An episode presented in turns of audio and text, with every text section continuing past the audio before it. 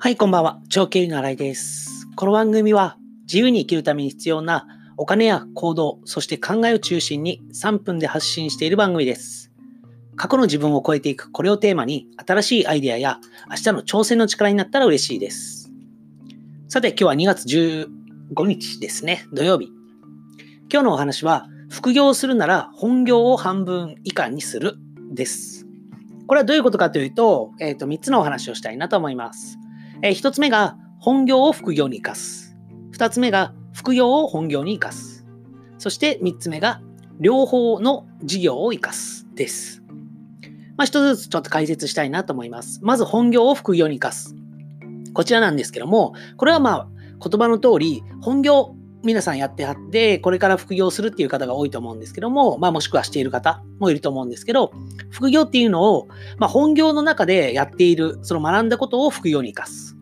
本業を副業に生かすことで、始めるコスト、まあ、時間とか学ぶことが少し減るんですね。まあもしかしたらそのまま同じような内容でできることもあると思います。私なんかは会社でやっている本業の部分、本業の内容をそのまま副業でやっているので、新しく学んだり、まあもちろん日々の勉強はしますけども、新しくゼロから何か学ばないといけないっていうことがないので、すぐに始めれましたし、低コストで始めることができました。なので、副業を始めるときに、本業を活かすっていうのは非常にいいのかなと思っています。はい。で、副業を2番目に、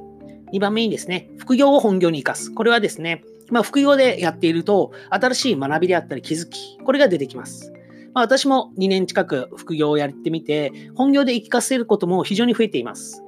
例えば、人前で話すセミナーとかですと、えっ、と、人前で話すセミナーを副業でやっていたことによって、本業でも自分から、えっ、と、セミナー、まあ、勉強会とかを企画して、自分でスライドを作って、新しい経理の情報であったり、お金の情報っていうのを本業でもやっています。こうすることによって、本業でおいても評価も上がってきますし、まあ実際に、えっとそういうところで喜ばれたりもします。なので、副業で学んだことを本業に生かす。これも新しくゼロから本業の時間の中で学ぶんではなくて、副業をやっていく中でお金をもらいながら学べるっていうのはメリットかなと思っています。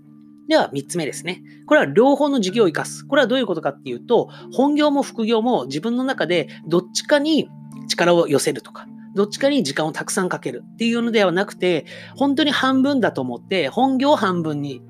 副業も半分で。っていう感じで自分が別部門を運営しているような、そういった感覚で自分が経営者だと思って仕事をする。なので、事業を本業という、まあ、例えば経理のお仕事、副業という経理のお仕事、それを両方持っているんだっていう感覚で仕事をしていくことによって、どっちかが忙しいからどっちかがダメっていうような考えではなくて、両方をうまく回していくっていうことをやると、トータルで、えー事業が、本業も副業も両方が良くなっていくのでおすすめです。ということで、今日のお話は、副業するなら本業を半分以下に。テーマとしては、本業を副業に生かす。副業を本業に生かす。そして両方を事業として生かす。っていうことをお話ししました。それではまた明日、音声を取りたいと思いますので、お時間ある方はぜひお付き合いください。それでは、さよなら。